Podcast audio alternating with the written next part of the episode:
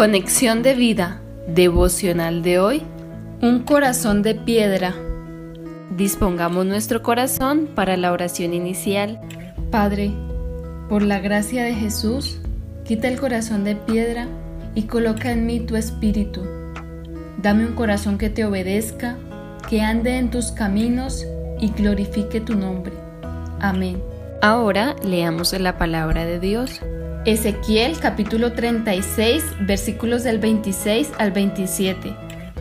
Os daré corazón nuevo y pondré espíritu nuevo dentro de vosotros, y quitaré de vuestra carne el corazón de piedra, y os daré un corazón de carne, y pondré dentro de vosotros mi espíritu, y haré que andéis en mis estatutos, y guardéis mis preceptos, y los pongáis por obra. La reflexión de hoy nos dice, en el Antiguo Testamento vemos cómo el pueblo de Israel endureció su corazón como el diamante para no escuchar la palabra que Dios enviaba por su espíritu por medio de profetas. Zacarías 7:12. Y esto trajo como consecuencia que fueran esparcidos por todas las naciones, a pesar de que una y otra vez, con mucha insistencia, el Señor les previno acerca de las consecuencias del pecado, de apartarse de Dios.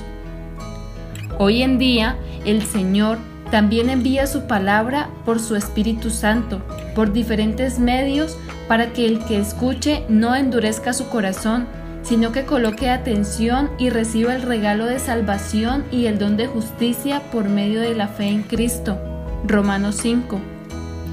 Por esta fe en Cristo, Dios cumplirá esta promesa, quitará el corazón de piedra, nos dará un nuevo corazón y escribirá en nosotros con letra de su sangre sus leyes y preceptos para que los obedezcamos. Jeremías 31:33.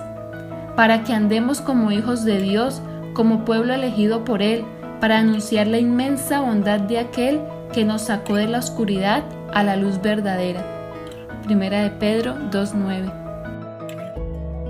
Visítanos en www.conexiondevida.org Descarga nuestras aplicaciones móviles y síguenos en nuestras redes sociales